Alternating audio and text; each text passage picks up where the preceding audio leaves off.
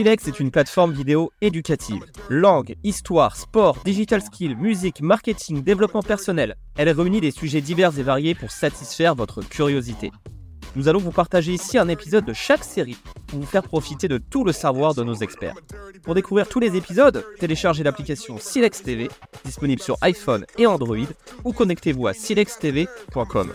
Plus qu'à écouter et apprendre.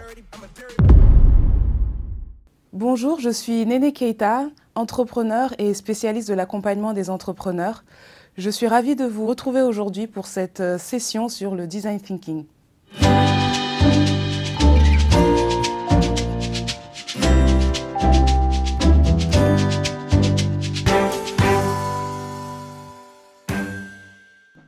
Qu'est-ce que le design thinking?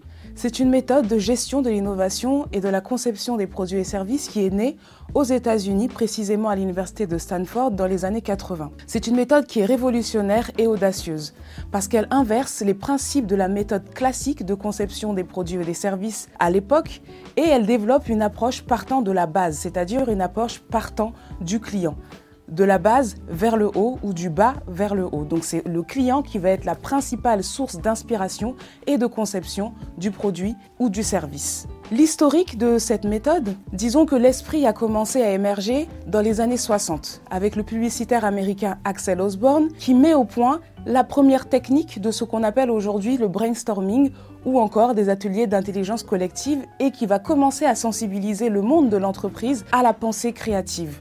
Deuxième grande étape dans les années 60 avec la création d'un premier programme interdépartemental, toujours à l'université de Stanford, qui, avec une majeure sur le product design. Donc il va commencer à réfléchir sur une nouvelle manière de concevoir un produit ou un service.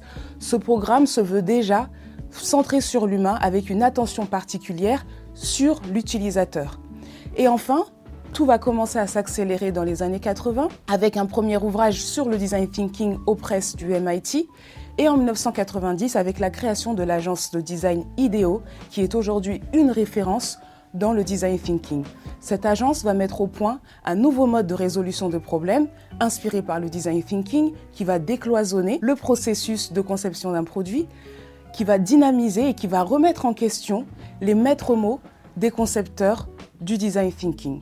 À la fin des années 90, un défi est lancé par la chaîne de télé ABC News et IDEO, l'agence référence du design thinking, crée un nouveau caddie de supermarché en 5 jours. Ce caddie est conçu avec l'aide de plusieurs professions, de professionnels venus d'horizons différents, des designers, des médecins ou alors des logisticiens.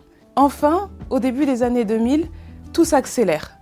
La méthode de design thinking gagne en popularité, elle est utilisée dans le monde académique, dans les entreprises et des publications se multiplient sur le sujet, avec également la création d'écoles de référence sur le design thinking en France, au Japon ou encore en Chine.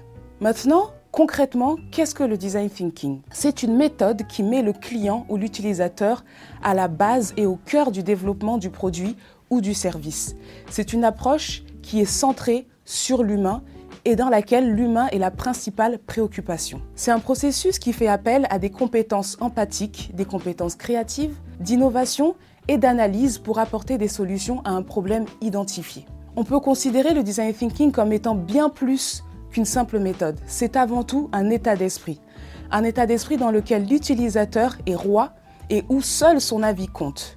L'intuition n'est donc pas prédominante ici. Le design thinking n'est pas réalisé par hasard ou selon ses propres idées, il est réalisé pour et par les utilisateurs en fonction d'eux. La meilleure image qu'on peut prendre pour comprendre ce qu'est que le design thinking, c'est celui du couturier. Le couturier est le meilleur designer que l'on peut rencontrer au quotidien, car il confectionne des vêtements sur mesure en fonction des goûts et de la morphologie du client, n'est-ce pas?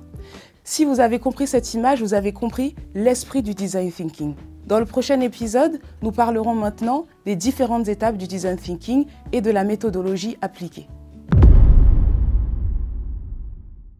Merci d'avoir écouté cet épisode Silex exclusif. Si vous avez apprécié, pensez à nous laisser 5 étoiles. Pour découvrir le reste des épisodes de cette série, téléchargez l'application Silex TV, disponible sur iPhone et Android, ou connectez-vous à silextv.com. Pour être alerté des nouveaux épisodes, abonnez-vous et activez la cloche. Il y a encore tant à apprendre et à écouter sur Silex TV.